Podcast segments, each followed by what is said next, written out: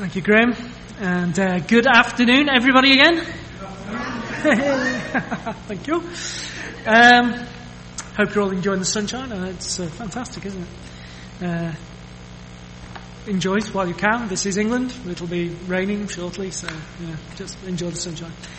Uh, so I want you to imagine uh, the scene, if you can. Uh, this is something that a guy called Austin Phelps has described for us.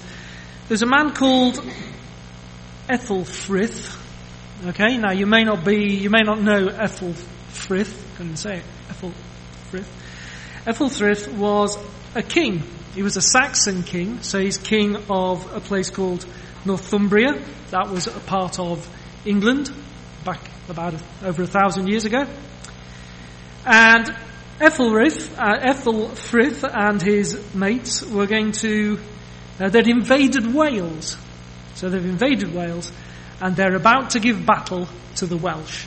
So you've got Ethel, Ethelfrith and his Saxon mates and they've gone into Wales, they've invaded and uh, they're up against the Welsh. And he's looking at the opposing army. And, and they're all spread out in front of him. And as he's looking, there's one group of people he notices who haven't got any swords or spears or anything like that. They're just totally unarmed. They're just sitting there, standing there. Uh, and so Ethelred is like, oh, okay. And he asks, uh, who are those people? Who are those unarmed people? Uh, and he's told that those were the Christian monks from Bangor in Wales uh, and that they were there to pray for the success of their army. Ethelred immediately understands the situation and he turns to his mates and he says, right, attack them first. Get them first. They're the ones you need to get. Because he understood, even though he wasn't a Christian, he understood that uh, prayers have effect. Prayers are powerful. And he was more scared of them than he was of the armed soldiers in the, in the Welshmen facing him. So, uh, that's just a bit of an intro to get us into the idea of prayer. Uh, we're continuing our studies in the book of Matthew. If you've been coming for the last few weeks now, you'll know we're looking at the book of Matthew and looking at what we've got in there, particularly this section called the Sermon on the Mount. We've already looked at a lot of teaching in part because there's just so much in there. It's just so packed with stuff. And last week we were looking at what Jesus had to say about giving and fasting. Uh, and verse 1 there, if you've got your Bible, do keep your, your finger there in, in chapter 6, verse 1. Uh, be careful not to do your acts of righteousness, your good deeds, before men to be seen by them. If you do, you will have no reward from your Father in heaven. Just really thinking about how Jesus was saying why you do something in front of people really matters. And we looked at how Jesus applied that uh, to giving in verses 1 to 4 and to fasting in verses 16 to 18. So what we're going to do is we're just going to have a little bit of a recap for a moment on uh, that idea in verse 1. Just think about that for a minute before we go and think about prayer and what we're talking about with prayer. Uh, and Jesus was, was overwhelmingly concerned with this idea of, of why are we doing our good deeds? Uh, remember back in chapter 5, Jesus had said, do your uh, good deeds before others, let your light shine before others. And then in verse, verse 1 here he's saying, be careful. You're like, mm, what's going on? Is this some kind of weird thing going on? No, there's no contradiction here. Uh, what he's bothered about is the Jewish people of the time, particularly religious leaders, uh, their giving and their praying and their fasting, all this part here, they were doing it for men's approval. They were doing it for the approval of men and not for the approval of God. They're doing it so people go, wow, wow, you pray really well, don't you? You're really good, you're really holy when you pray, or, or you really give lots, don't you? Really, wow, you're always giving, or you're always fasting. You always look miserable when you're fasting, mind you, but you are always fasting. Jesus is saying, Jesus is saying they have received their reward. What he means by that is that uh, the, they've earned the appreciation of the people around them, but they haven't received any approval from God because they didn't desire God's approval. They're going to receive no reward from our Father in heaven because they weren't looking for it. They've got the reward of the people around them. So then we looked at how Jesus applied that to giving and fasting. Uh, in both cases, he used this, this phrase, this idea, uh, don't be like the hypocrites. Uh, that means don't wear a mask. Don't wear a mask when you're doing things. Don't be like one thing when you're in public and one thing in private. Be the real you, the real deal. And, and Jesus said that we should not draw attention then to what we're doing when we give and fast. Uh, God knows what we're doing. He knows where our heart is. He knows what we're up to. And so we have to concentrate on that and not think about these other people around us. But we don't have to be careful of is when people start praising us and praising us and praising us and we start to look to them instead of to God. Uh, and finally, when we were looking at that idea last week, we said, you know, you know, there's a lot of tension in that. That's hard. There's a lot of tension in that because, because on the one hand we want to do good works, because Jesus has told us to do good works, and we're going to do them in front of the people so that people can give glory to God, not to ourselves. But, but how do you know where your motives are? How do you know how pure your motives are? So there's some tension there. It's hard. It's a hard balance. And we're only going to do it, we're only going to achieve it through the power of the Holy Spirit. It's only through that that we're going to do that. So Jesus talked about uh, giving and fasting, and that's what we uh, thought about last week. If you didn't catch it, then uh, you can catch up with it on the on the website. I don't know if you know, but all of our sermons go up on the on the website. Uh, but this week, we're looking at prayer. We're looking at that section from verse 5 down to verse uh, 15 that Graham read for us. Uh, some of you will be very familiar with, with uh, that section there from verses 9 to, to 13. But let's dig into it. Uh, it's all useful to us. Let's dig into it and see what God has to tell us about it. So in this part of chapter 6 on prayer, we're going to think about three points Jesus made about how we pray and six points about what to pray. So if you're taking notes, you're going to get three, three points on how to pray and six points on what to pray. So let's dig in. Let's get in there in terms of three points about how to pray. And this is building on all that stuff from last week. This is building on all that stuff about uh, be careful not to do your acts of righteousness before men, to be seen by them. It's, it's building on that. Uh, number one, should we pray in secret? So uh, look there down into uh, verse 6. But when you pray, go into your room, close the door, and pray to your Father who is unseen. Should we pray in secret or should we pray in public? The answer is yes. Uh, uh Jesus is more bothered about our hearts and where we are. He's bothered that we are sincere when we pray. Not, not, uh, not hypocrites, like he says there. If we need to be alone in order to do that, then that's great. Yes, be on, be on your own. If you can do that in public in front of others, then that's good as well, because when we pray together, uh, that has a, an important benefit for us. Uh, it's certainly, I think it's certainly true that you can say, yes, prayer is a good thing. Jesus prayed often, so we know it's a good thing. And certainly I, I think it's fair to say that a Christian's prayer life should include some time that is personal, that's their own, where it's just them and their Father in heaven. Now, when that is, how that is, it is whatever works for you. You can uh, pray in the morning, pray in the evening, uh, pray in the afternoon, pray in the middle of the night if you wake up. Uh, you can pray when you first wake up and you're in bed. You can pray when you're in the bath. You can pray when you're in the kitchen. You can pray when you're driving as long as you don't close your eyes and concentrate on what you're doing.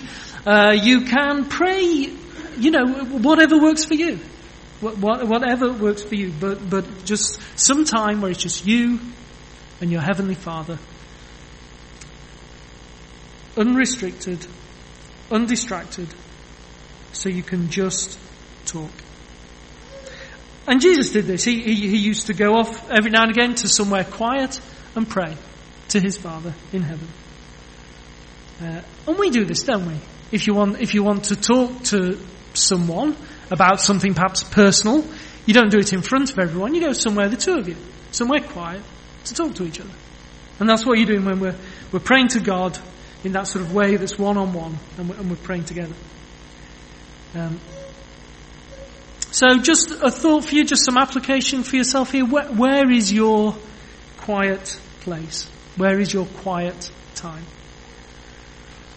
Um, just set it out, whatever it is, wherever it may be. As I said, in bed, in the garden, beside your bed, in your workplace, wherever. Do you have to do this to be a Christian? No, let me be clear with you. I, um, we're saved because of our faith and our trust in Jesus. We're saved because we've turned from our old life to follow Him. So no, we don't have to do this to be a Christian, but every Christian who I know who does it uh, finds that their, their prayer life is better, that they are healthier spiritually. I don't know anybody who's regretted it. I don't know anybody who thinks it's a waste of time. Uh, but we do pray in public as well. Claire's just prayed for us very, very well in public. Uh, here in church, we pray, we may pray when we gather in friends' houses for our gospel communities or, or at other times. Uh, perhaps we pray with a group of friends in a coffee shop or something. This is all good. Uh, it's not that everyone feels comfortable with that. That's fine. Some people do not like speaking in public and they are quiet. That is good. But again, the, the thing we've got to be aware of, go back to chapter 6 verse 1 is for, is not to pray for the approval of others, but only praying for the approval of God. Uh, but it's important, it helps us all get on the same page. When we pray together, we get on the same page, we can express, what would you say, spiritual solidarity, you know, we're all together in this. What do we want? Redemption when we want it now, you know. Um, you know, we're all solid together. We're, we're pleading together to our heavenly King to say, please will you do this? Uh, or we're saying thank you together. Thank you for baby you're being okay. Those Claire's were just saying. Fantastic. It is good to say those things together. Uh, and encountering God in this way is something that's very different to that one-on-one conversation. That, that, the, the prayer feels very different. It, it's a different kind of response. So I think it's very useful, and we know the early church did it, so we know this is a good thing. But we've got to be careful. If we're worried about our motives, if we think we're doing it for the approval of others, we've got to say, no, I'll just be quiet and that's okay. So uh, we want to be sincere when we're praying. We also want to be uh, straightforward when we pray. Uh, look with me there in verses uh, 7 and 8. When you pray, uh, do not keep on babbling like the pagans, for they think they will be heard because of their many words. Do not be like them, for your Father knows what you need before you ask Him. Jesus tells us that the people of other faiths, when they pray, just pray lots and lots of words uh, over and over again, or, or they can do. Certainly at this time, this was going on. And presumably because they think the more often they say it, the more likely their God is to grant their prayer. Or, or the more uh, fervently, the more, the, the, the more passionate they are about their prayer, the more likely it is that God will grant their prayer. Jesus is saying God our Father is not like that. He is not like that. He, say, he says, don't be like them. Uh, you know, don't have that attitude.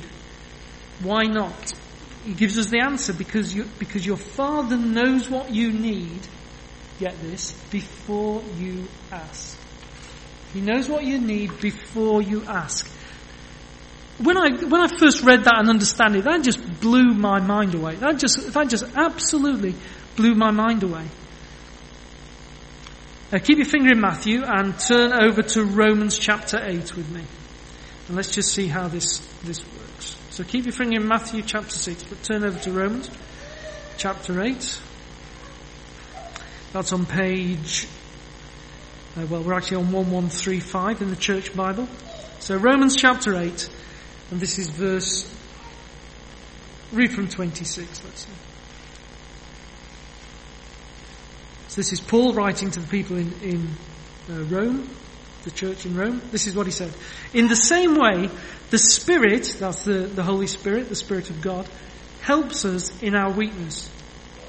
We do not know what we ought to pray for, but the Spirit Himself intercedes for us with groans that words cannot express. And He who searches our hearts knows the mind of the Spirit, because the Spirit intercedes for the saints in accordance with God's will. He says we don't know what to pray for. And, and, we don't know what to pray for, do we? I don't know if you've ever had that experience, but you're praying, you know you want to pray something and you're just like, God, I know I want to pray something, but I don't want to pray, you know, I don't, I don't know what to pray. My heart is, is burdened, my heart is, is aching, but, but I don't know what to pray. And Jesus is saying, don't worry. If you are a Christian and you're here today, do not worry because you have the Holy Spirit inside you. And the Holy Spirit knows your heart. The Holy Spirit hears your troubles and talks to God about them. Why can he talk to God about them? Because the Holy Spirit is God. The Holy Spirit, Jesus, and God the Father are God altogether. They've been talking to each other since the beginning of time, before the beginning of time. They created time. They know each other so well. They know what each other thinks. They know what each other feels. They're so in touch with each other. And we have part of that inside of us. And that's something I think many people, I don't, I don't, some, even some Christians don't necessarily uh, know. Uh, at the moment someone puts their faith in Jesus and turns from following their own desires to following Him, at that moment they have the Holy Spirit. And from that moment, they have a link to God, which is unique. It doesn't feel any different, of course, but people start to act differently. And so if we go back over, if we, so from Romans verse 27, we say that, that the Holy Spirit knows the will of God, they knows God the Father, they know what Christ has done for us, uh, God the Father knows the mind of the Holy Spirit, uh, the Holy Spirit knows the mind of Jesus. Jesus knows the minds of the, of the Father. They, and the Holy Spirit hears our groaning and our pain in our hearts. Our desires, our agonies, our fears, our insecurities, our love for God, and they talk together and align and line it all up. So our prayers are heard. And so God hears our prayers. Sometimes when we pray, I don't know if you've had this experience. Sometimes when we pray, you think, is God actually hearing me? Yeah, it feels like this is all kind of echoing in my head.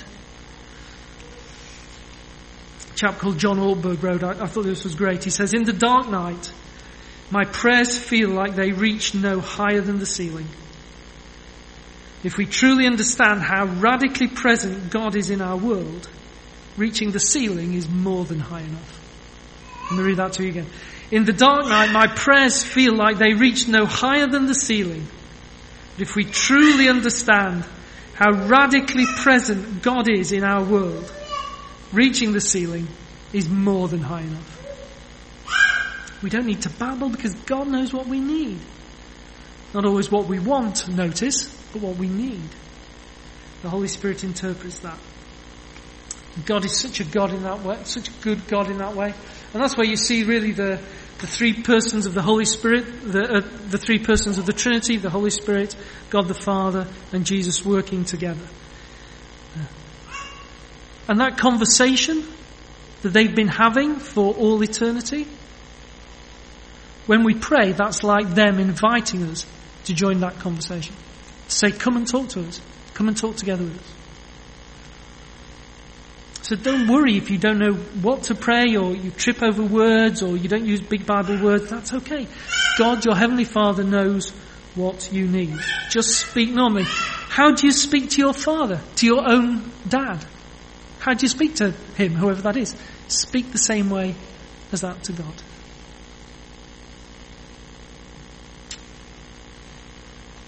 So we talked about how we should be sincere, how we should be straightforward. We also, uh, in terms of our attitude when we pray, should have an attitude of forgiveness. And notice Jesus, and, and again, I don't know if you've ever noticed this when you've read, if you've read this passage of the Bible before. Look at verse 14 with me.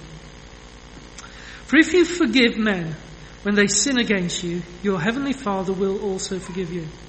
But if you do not forgive men their sins, your Father will not forgive your sins. That's the only part of the prayer that he's explained. That's the only part of the, the, the, prayer from verse 9 to verse 13 that Jesus has felt he needs to explain to, to his listeners. And he warns the disciples, doesn't he? He says, he says, he says that, that if we've not forgiven others, we're not going to have our sins forgiven. This, this all, and forgiveness is a huge topic. We're only going to touch on this for a moment. There's, there's much more to say. Please don't think I'm telling you everything about forgiveness here. But forgiveness is a dangerous thing. It makes our hearts hard. It makes us feel resentful. One of our friends says that uh, unforgiveness or bitterness or resentment, anything like that, is like when you swallow poison and you expect the other person to die. That, that's the effect. You know, you follow poison and you expect them to die. Of course they don't, they're fine. And it's you who is hurt, it's you who is, is brought down. That is what unforgiveness is like. And this is one of Jesus' hardest commands, I think, forgiving others, including your enemies. Say it quickly. It just, oh, forgive your enemies. No, that's easy. No, no it isn't. It's very hard. Um, but just because it's hard doesn't mean we ignore it. Just because it's hard it doesn't mean we, we don't want to do it. In terms of our attitude to prayer, we need to have an attitude of, of forgiveness. So, so when we talk about our desires, when we pray, and, and we need to be,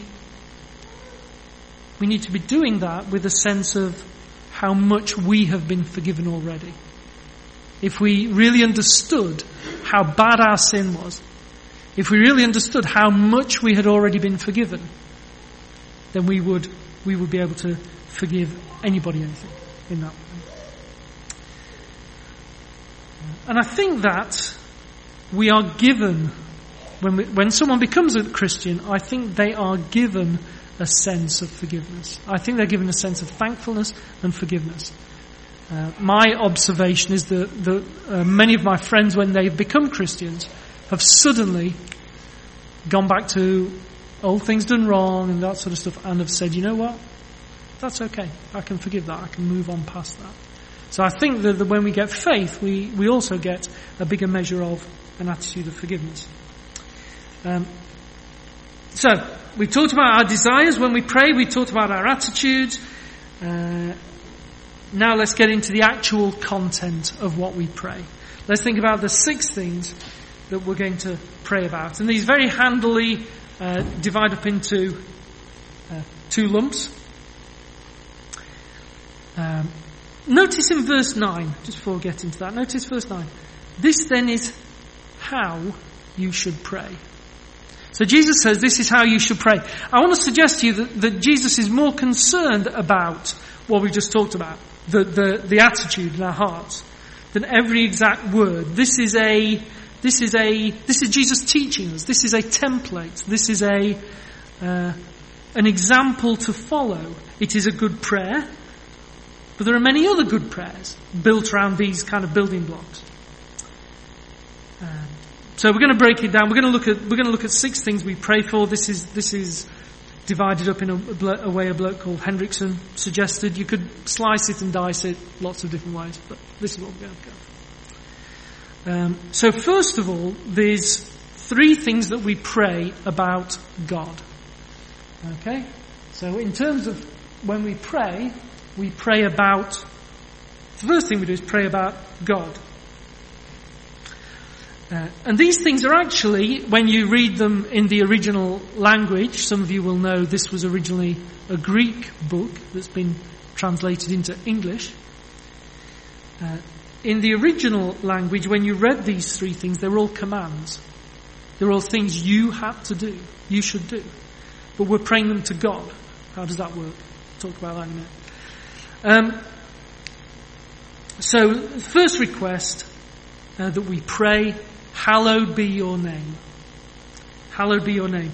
Uh, hallowed mean, means holy. Honoured be your name. It's an old, old word. Uh, I don't know if any of your kids were in Sparks last week, but the kids who were in Sparks last week, uh, uh the kids who've just gone out, uh, were looking about names. They were thinking about their own name and what it means. Some of them have names that come from the Bible. Uh, you know, Eli, Esther, Isaac, these are all names you'll find in the Bible and they all mean something uh, in the original language.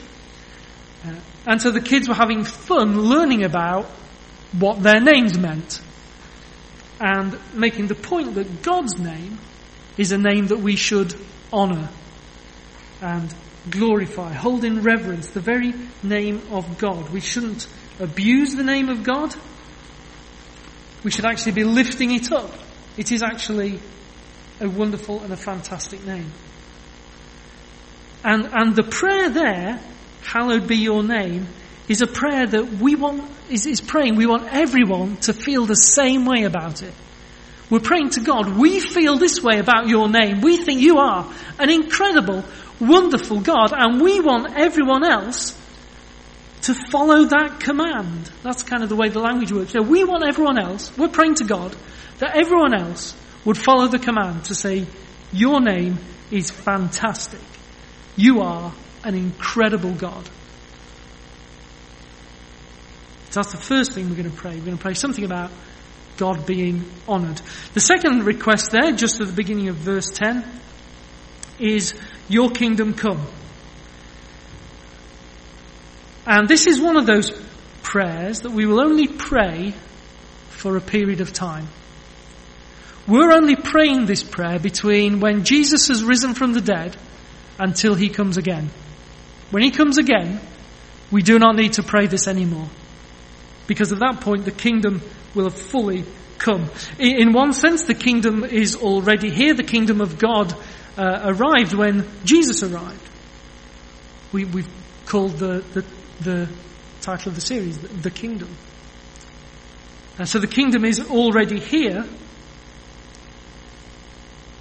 Jesus is the Lord of that kingdom. He's the one who was killed to pay for the, for the sins of the, of the people in the kingdom, the citizens, for their rebellion and their wrong. And they believe that he, he rose from the dead after that. And they follow him as their king. But not everybody follows him as their king. Not everybody is in the kingdom. And so, so this prayer could be, could be, this part of the prayer could be interpreted a, a number of different ways. The commentators have debated that, but I, I think I would, I would go with the, the suggestion that, that this is the command that everyone would know the name of Jesus, that everyone would be in the kingdom, that those who don't yet know him would follow this command and enter the kingdom so that it would be complete. So that everyone who was supposed to be in would be in. Uh, because everything is being put under Jesus' command.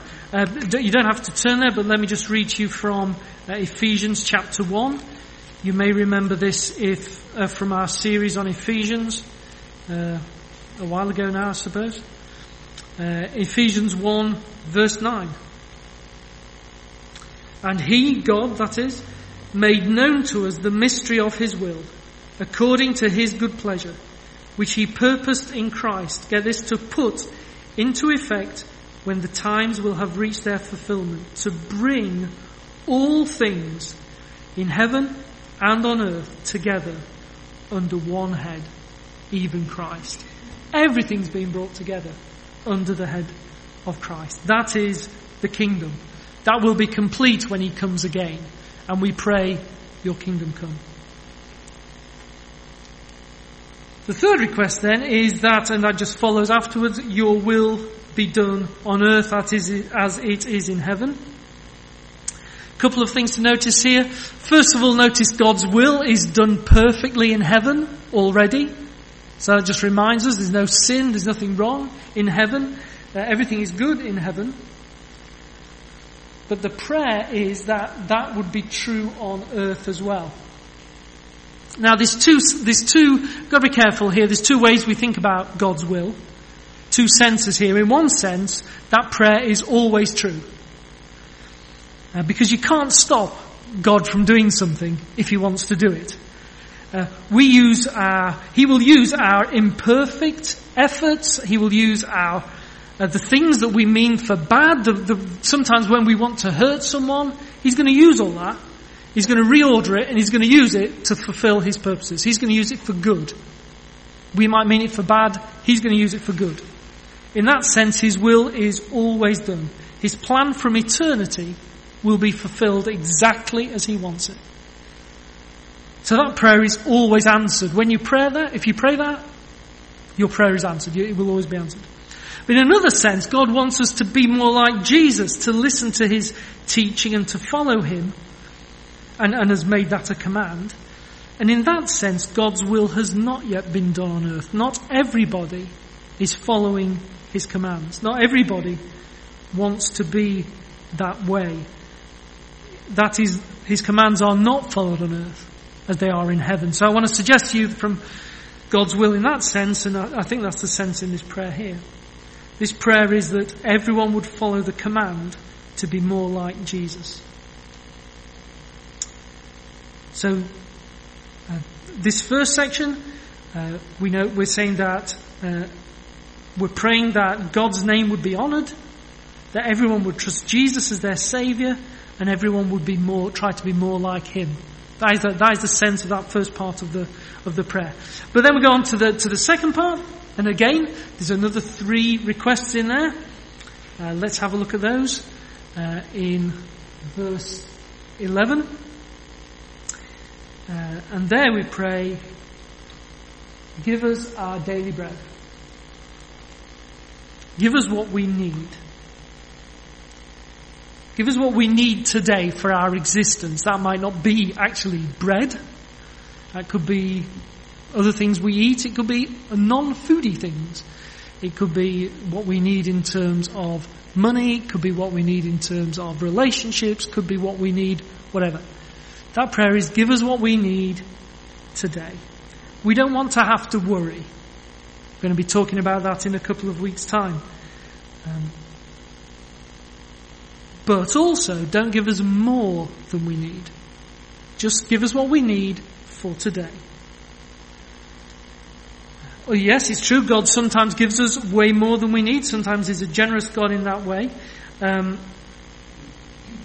but we don't ask for that if we have more than we need, the temptation is there that we might forget God. And I think, I think often we see that with, in our Western society, we see people becoming more affluent, they have more money, they are safer, and they go, I don't need God.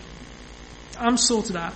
I, I, I can trust, I can trust in myself. I can cope. I don't need God. And we're going to talk about that uh, as well in a, in a, next week uh, and the week after. Um,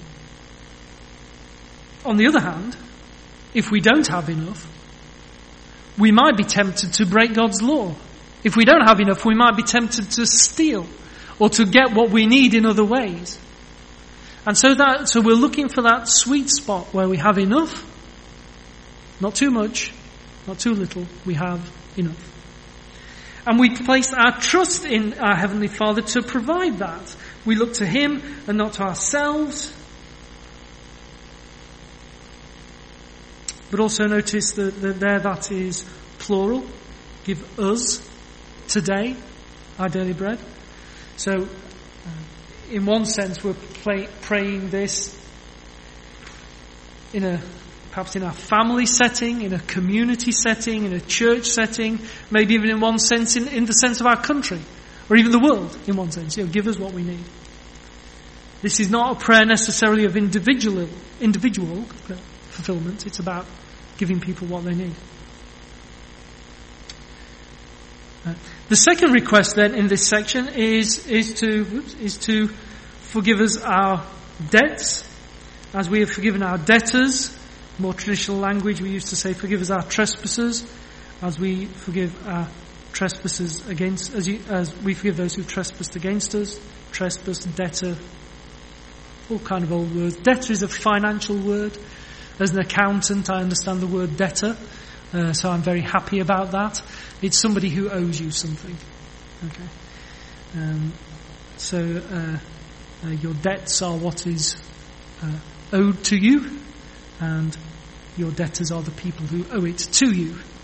Uh, anybody else who wants further accounting training, please see me afterwards. I can talk to you about uh, double entry bookkeeping and another range of very boring subjects. But so debtors are the people who owe us money in that way, uh, or in this case, we owe God. Uh, and so it's, it's, saying, you know, Lord, will you forgive us for the things we have done, the, the ways we have angered you, in the same way that we have forgiven others who have angered us. Why should we pray for that? Well, let's face it. Newsflash, we sin every day. We all do. We all sin every day. And so we ask to be forgiven regularly from our God. If you're, if you're here and you are Christian, yes, there is a sense in which your sins have been paid for in full. That is true. That is absolutely correct. When you become a Christian, your sins are totally forgiven. But how ungrateful is it? How presumptuous is it? How full of pride it is for us to say, oh well, uh, it doesn't matter because I'm forgiven. You know, it's okay. Because the temptation then is to actually just do it more. If we understand how angry we've made God, even though we're forgiven, how angry we make God when we sin, we would not say that. That would be a horrible a horrible thing to say. In actual fact, we, we understand perhaps even better how angry we've made God when we do things wrong. We say, I am so sorry, Lord. I am so sorry for the things I have done. Even today, I do not, I did not mean to. Please help me to be more like your son. Because we have to acknowledge there's no other way that debt is going to be wiped out. There's no other way because we've anchored God. He's the one who has to, has to forgive us. But then there's that other bit, of, as we were saying about as we have forgiven others. That's that attitude of forgiving others.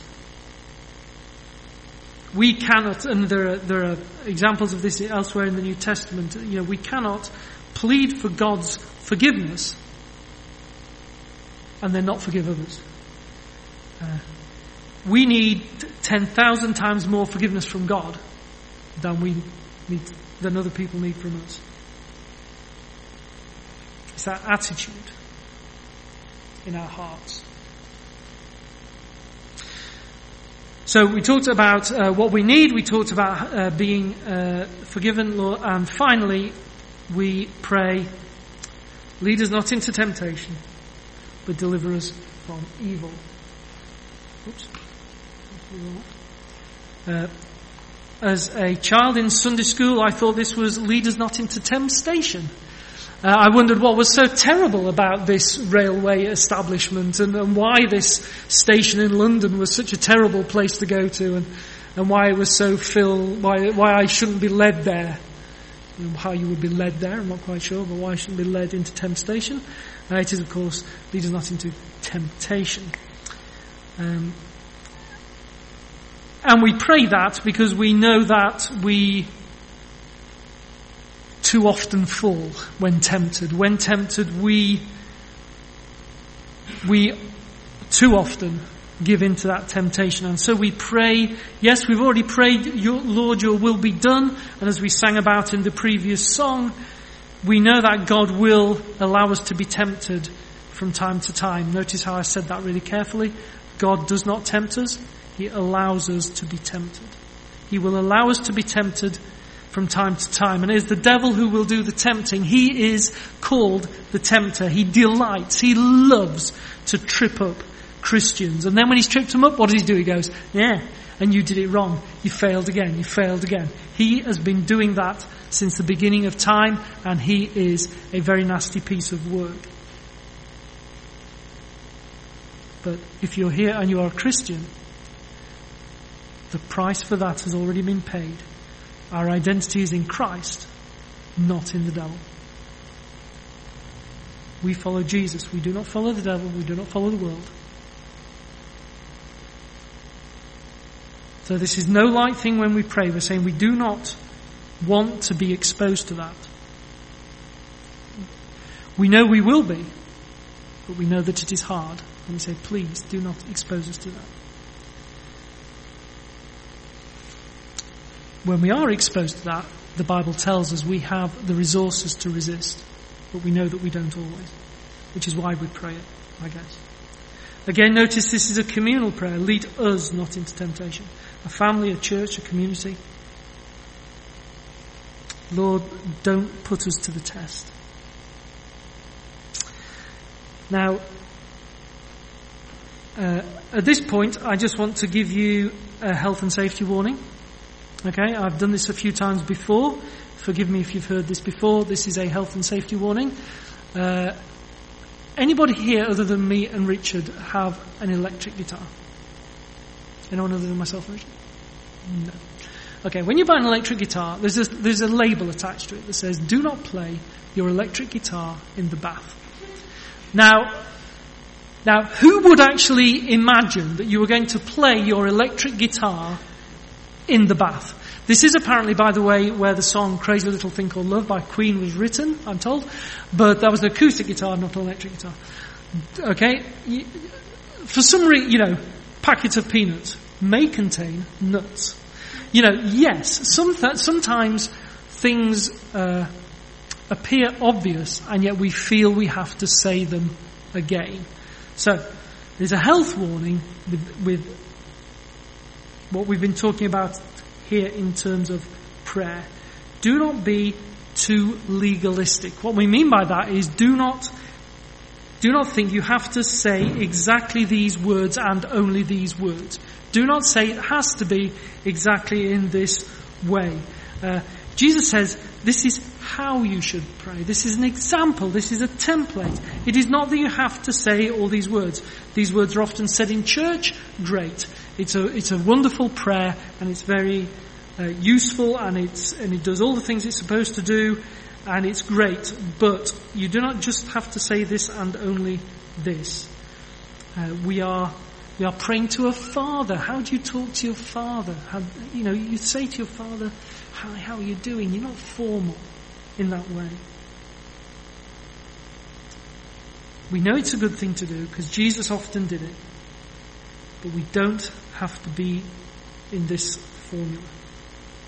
So, let's, let's wrap this up. Jesus had, had given, has given us here in, in terms of giving, verses 2 to 4, praying, in terms of verses 5 to uh, 15, and fasting from 6s down to 18. He's given us three examples of how religious people, how people who believe in God can get it wrong. How they can look to other people instead of to God. How they can be hypocritical in that way. We're going to talk more next week about an alternative to that.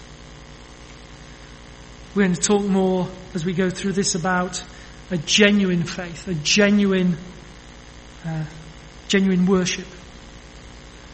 Uh, yes, do good deeds. Absolutely do good deeds. Yes, give, pray, and fast. Yes, you might well be doing those things in public. But if you are doing those p- things in public, be careful. If you don't have to do it in public, do it in private because that resists that temptation.